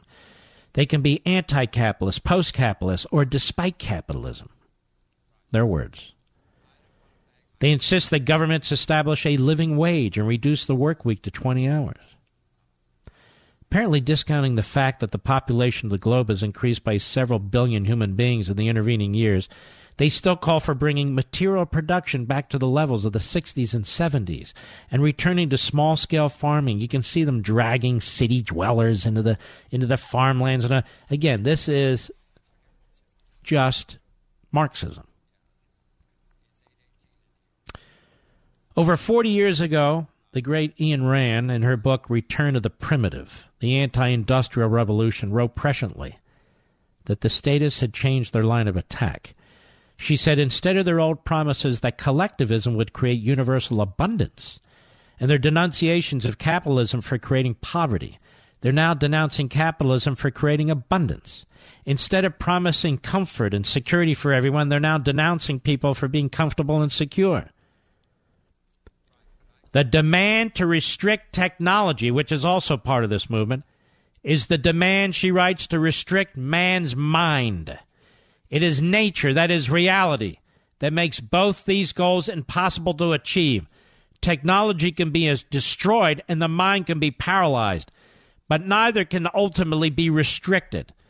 Whether and wherever such restrictions are attempted, it is the mind, not the state, that withers away. She says to restrict technology would require omniscience a total knowledge of all the possible effects and consequences of a given development for all the potential innovators of the future. Short of such omniscience, restrictions mean the attempt to regulate the unknown, to limit the unborn, to set the rules for the undiscovered. A stagnant technology is the equivalent of a stagnant mind. A restricted technology is the equivalent of a censored mind. This gets to the point I talk about often. You want to restrict technology, and basically, you want to destroy capitalism, you're going to destroy the creativity of the mind, the entrepreneur. Innovation. Because that's what we're talking about. You won't be free to put into motion, to tangible motion, that which you're thinking about doing. So the degrowthers would deindustrialize advanced economies, destroy modernity, and turn plenty into scarcity. And his utopian status, or what I've characterized in the past as envirostatists, degrowthers reject experience, knowledge, and science for a paradisiacal abstraction, while claiming to have mastered them all. Ultimately, for the more fanatical among them, the ultimate purpose is revolution and transformation. The environment is incidental, if not extraneous, to their central mission, except as a cunning strategy. And so that's why when I hear people, wow, they're really about attacking the economy, not really the environment. Um, where have these people been? Well, they obviously don't listen to this show or read my books. That's okay. Okay, we've got more. We're going to plow ahead, but I just felt these topics are bouncing around out there, and we needed to give them some substance. We needed to explain why they're dangerous. I'll be right back. Mark Levin.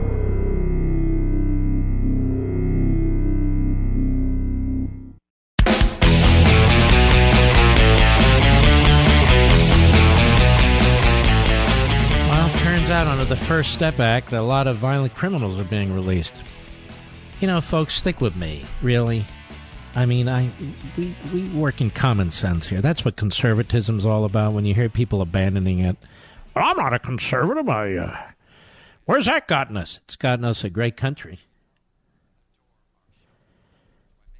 The First Step Act, the Prison Reform Act, call it what you will. We have a lot of very nasty people being let loose now. This was backed, I believe, by the so called libertarians in the Senate, wasn't it, Richie V? Yeah. It was backed by the Koch brothers. It never made any sense to me. 239, over 500 people released, the majority of whom were violent. They're in the streets now. When you add that up with illegal aliens and we don't know who's who, it's going to get nastier and nastier out there. Just is. And uh, it's unfortunate. It's like this this massive debt that's piling up. Well, you know, Mark, uh, no, no, no, no, no excuses. I know. Everybody has uh, something they want from the federal government. I don't want anything from the federal government. I truly don't. Other than what the Constitution says. Other than what the Constitution says. I just want you to know that the likes of Rand Paul were pushing this bill hard. And hopefully, Rand Paul will push hard to control the debt and try and take a few people with him. That's what he's good on. He, you know, there's certain things he's good on, other things he's awful on like this crime and punishment. People do commit crimes, and they do need to be punished uh, in order to protect the rest of us. This is a basic responsibility of government. You know, the crime figures were pretty good there for a long time. Under Reagan, they had the Sentencing Commission. You commit a violent crime, you're going to be punished for a long time. Well, three strikes and you're out. That was California. That wasn't Reagan or the federal government. But now the pendulum has swung the other way, with the radical leftists and the libertarians putting pressure on this administration. You know, we have 2 million prisoners. Well, maybe there needs to be 2 million prisoners. 2 million people committed terrible crimes. They ought to be in prison. I don't want them in, my house, do you? All right, more when we return.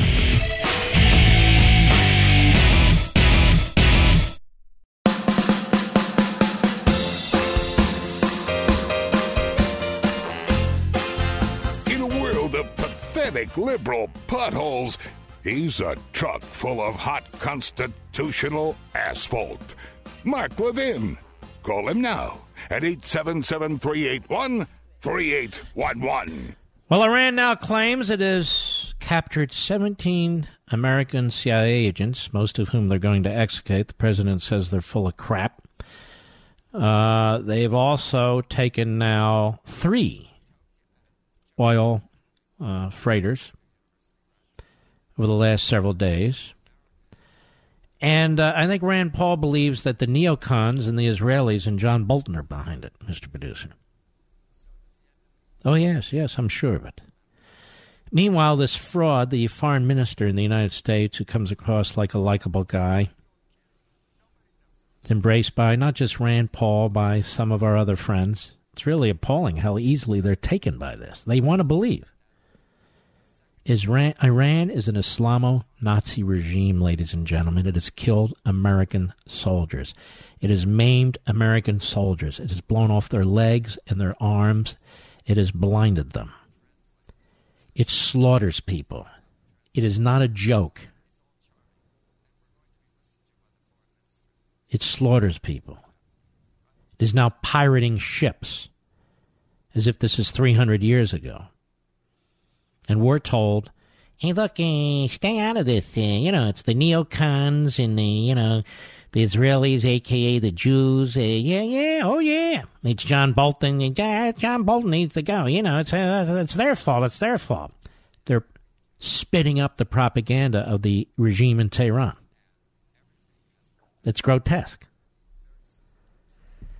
I just saw something very interesting. Interesting to me. I hadn't even noticed this before. It was brought to my attention, so I pulled it up. On Amazon, on Unfreedom of the Press, I want to read this to you. If you buy Unfreedom of the Press via Kindle, they give you $11.24 credit back to spend on your next Kindle order. Now, I don't know how long this is going to last. But if you read Kindle, if you use Kindle, I should say, if you read on Kindle, now I buy hardcover, I don't use Kindle, but maybe you do or a family member does, may I strongly suggest you act now because you'll get $11.24 credit back on your next Kindle purchase on Amazon if you buy Unfreedom of the Press. They could eliminate this tonight, as far as I know. They don't give us a heads up. Remember, I told you about that deal they had the other day? It lasted two days and gone. This might last one or two, three days. I don't know. They don't tell you. I don't understand their business model, but that's what it is.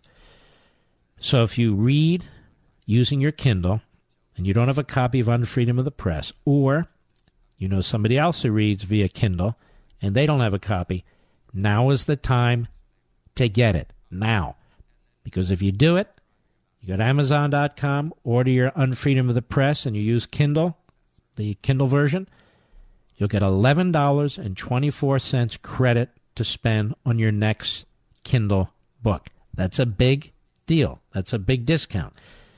And if you want to buy the hard copy, it's still 40% off. Our first hour, our second hour, in significant part, was a discussion of information that's in Unfreedom of the Press. Very, very important historical information on the press. I did all the work. We pulled it together, all the scholarship, and all you have to do is read it if it interests you. And I hope it does. You know, it's already obvious that the left wing media are on the Democrat side of the 2020 election. Just look at the question they asked these so, during these so called debates. Well, when Brent Bozell and the folks over at the Media Research Center, they're fighting back. As part of the MRC's Tell the Truth 2020 campaign, they launched a war room to monitor and expose the daily lives and propaganda coming out of the media. If you go to mrcwarroom.com, mrcwarroom.com, you can see some of the coverage from their various websites. And if you sign their petition, they'll send you a free Don't Believe the Fake News Media bumper sticker. It's all at mrcwarroom.com. The leftists have their own war room. In fact, they have a lot of them. CNN, MSLSD, ABC, CBS, NBC, the New York Slimes, the Washington Complex. Look, they're all peddling propaganda 24 7. They're all 100% focused on replacing Trump with one of these socialist Democrats. You know, they like to call them Democratic Socialists, but they're Socialist Democrats. So now our side has its own war room. Check it out at mrcwarroom.com. Sign the petition. They'll send you a free Don't Believe the Fake News Media bumper sticker. That's mrcwarroom.com. Don't forget. Don't forget. I wouldn't wait. Hop on Amazon.com and get your order of Unfreedom of the Press if you use Kindle. You'll get $11.34 credit as of right now. I don't know what it'll be later tonight or tomorrow or the next day towards your purchase of your next Kindle book, okay? If you like your hardcover book like I do, it's still 40% off. Had a great guest on Life, Liberty, and Levin last night, didn't I?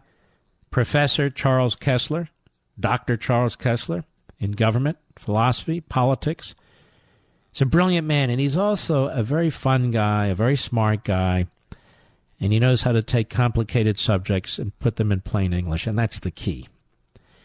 And we had a discussion in part last night on Life, Liberty, and Levin about racism.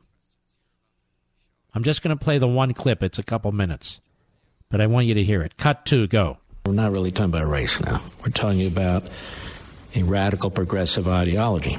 And if you reject it or you challenge it, somehow uh, the word race is introduced uh, as if if you don't if you don't agree or embrace this ideology and don't conform to the agenda, then you're racist. Am I wrong? Yes, I, I mean racist is now an all-purpose uh, accusation, and racism is an all-purpose epithet. Um, I think uh, you know. It, it, has to do with your view of human nature in the world. Uh, from the founder's point of view, from the common sense point of view, you expect people by nature to prefer their own. You prefer your own children over other children, your own family over others. You, you prefer people you know over strangers. You prefer, you know, those who are closer to you and more like you to those who aren't. Um, and that was regarded as the starting point, as it were, of moral growth and moral life. Uh, you, you, I mean, to grow, you have to learn uh, to work with others who are not your friends and not just like you. But it takes a process of trust building that people who are different from you um, can be your allies, your friends, your fellow citizens. Um, you can you can uh, die for them in political in war uh, and stand stand by them as a kind of uh, as a band of brothers to use that language. Um, all of those great World War II movies, which showed the platoons, you know, made up of the Italian American, the Polish American, uh, you know, the Mexican American, and so forth, were uh, living examples of, in miniature, of how moral growth and political life were understood to work in the past. You, f- you find that uh, you can work with people in larger and larger circles. You expand yourself and, and your circle of trust outward uh, to from city to county to state to uh, nation. Uh, and there, and that was, you know, that was regarded as a process that every generation would have to repeat because you're starting from a human nature that is selfish and prefers um, people that are more known and more trustworthy to others, to strangers who, who are neither. Um, liberalism uh, today, political correctness today, begins from the assumption of human perfection. You know, that we're at the, we're at the end process of a historical pro- progressive evolution. And any preference for one's own is regarded as original sin, as, as a defect, uh, which must be obliterated. And so uh, there can't be any redemption for that sin. There can't be any um, absolution for it. It has to be, it's unforgivable, and it has to be stamped out in some way. And so the modern accusation of racism is essentially an accusation against human evil, imperfection, selfishness, preferring um, your own. And uh, as such, it is an endless indictment. Mm-hmm.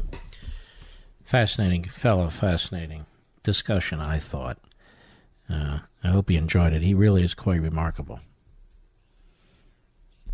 Very remarkable. Now, let's move to cut one in my discussion with uh, Charles Kesler, Professor Kesler. Go ahead, Mr. Producer. The early progressives trashed the Declaration and trashed the Constitution. Is this the battle we have today, and how do they coexist, these two different, completely different ideas? Well, we really, uh, America is in a, a very uh, odd and perilous condition because, in a way, we have we are one country with two constitutions, and one constitution is the original constitution as amended. Uh, you might call it the conservatives' constitution, and the other constitution is what the liberals call the living constitution, a phrase that Woodrow Wilson was among the first, certainly, uh, to use, um, and uh, and as between the conservatives' constitution and the liberals' constitution, we are continually being whipsawed from one view of justice and one uh, understanding of what government is for to a, another very opposite one. But in the beginning, up till the middle, let's say, of the 20th century, um, it was thought that the two constitutions could sort of coexist because they were gradually converging. Uh, because the living constitution, as the original progressives talked about it, was an evolutionary product, not a revolutionary one, but one that would gradually over time uh, grow up around and incorporate anything in the old constitution that was valuable and worthy. And so they didn't think that there was really a that the two constitutions would ever come to a fight because they would grow together. But then the 60s happened. And instead of growing together, um, the, the liberals radicalized, and the conservatives, in reaction to them, in their own way, radicalized. And instead of a, a surrender of the old Constitution, you had a fight going on. You had a cold civil war, as uh, Angelo Codevilla and the Claremont Review have called it. Uh, and now the uh, the contradictions between individual rights and group rights, between a permanent frame of government and an ever changing frame of government that has, um, you know, is, is in a permanent state of transformation, as Barack Obama, you know, when f- five days away from the election, he said, you know, we're we're approaching, we're five days away from a fundamental, fundamentally transforming the United States of America. But that's what liberalism, that's what the living constitution is all about. It's, it's nothing but transformation. Yep. I'm glad we had him as a guest. Absolutely brilliant. We'll be right back. Mark Levin.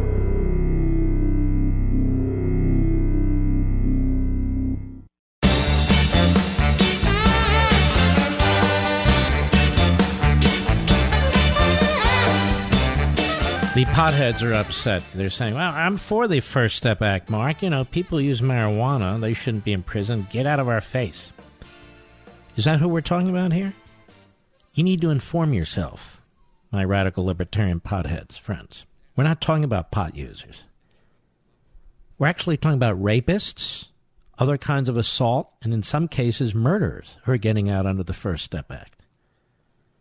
So I'm not worried about pot smokers. Not even thinking about pot smokers. So calm down. Inform yourselves.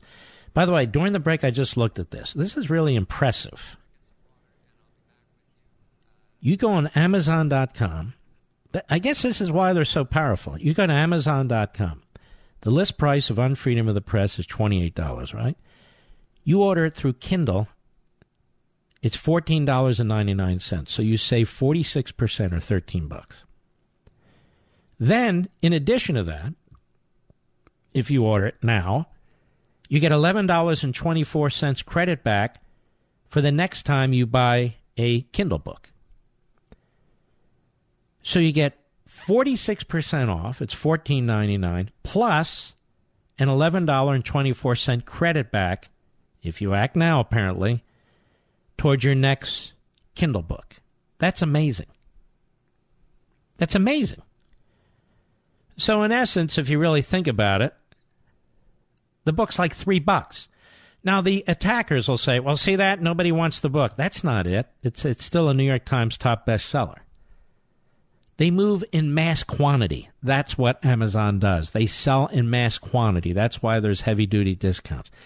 But on my book, there's this special discount and this earned credit of $11.24. So, one last time, if you act quickly, I think they sell it for $14.99 rather than $28, so that's 46% off. So, they've been doing that.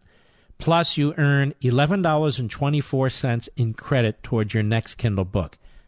So you should act. And also, for those who buy hard copy books, like me, it's 40% off, $16.80. That's a big deal. $16.80. So that's all good. I might add. There we go. Few things in life can change your entire outlook on the day. Call from your boss asking you to work the weekend, early construction right outside your bedroom window in the morning you want to sleep in. That'll ruin your day. How about when your check engine light comes on? That usually means thousands of dollars in repairs. Well, that's why I have CarShield on our 2010 Camaro. CarShield makes the process of fixing your car for a cover repair super easy. This is a great, great service. You can have your favorite mechanic or dealership do the work. It's your choice. And they also provide 24 7 roadside assistance and a rental car while yours is being fixed for free. CarShield administrators have paid out close to $2 billion in claims, and they're ready to help you. Don't let your check engine light change your life. Get covered by the ultimate and extended vehicle protection like I did. Call 800 CAR 6000, easy number 800 CAR 6000. Make sure you mention code LEVIN. Or go online and visit carshield.com, carshield.com. Use code LEVIN, L E V I N, and you'll save 10%. That's carshield.com code Levin or call 800 car 6000 mention code Levin and you'll get your 10% either way. A deductible may apply. Well, it's been a heavy show. And I feel in my audience, you, the smartest audience of audiences, that's good. When I go to book signings, people say, You like shows like this. So from time to time, I definitely want to do it. And if you've enjoyed today's show, um, I think you'll enjoy Unfreedom of the Press even more. Keith, Toledo, Ohio, Sirius Satellite, go. Thank you. Uh, great show as always. I'm going to go back to your first segment. It is about power and control, isn't it? Mm-hmm. Um, always. And you could probably speak to this better than I could. Didn't in the in the early '90s? Didn't um, uh, Mr. Gorbachev and a few other global leaders try something like this, or push an accord, or formalize an agenda? They always try to suck us into these deals because they don't comply with them. And uh, we are the most developed country on the face of the earth, the most, uh, actually, the most humane country on the face of the earth for that very reason. So they always put in rules to affect us. That's why I have great difficulty with these international accords and treaties that have as their purpose uh, some global intention, like we need clean air. China's exempt, India's exempt, the two biggest polluters on the face of the earth. And of course, uh, we Americans take it in the neck. Thank you, my friend. Appreciate your call, Keith. We salute our armed forces, police officers, firefighters, and emergency personnel, all you folks on the border trying to help out. God bless you. All you heroes out there, God bless you. Live Levinites, now's the night. Go to Amazon.com, get your Kindle copy. There's big discounts. And we will see you tomorrow. I am blessed to have you, and I know it. Take care.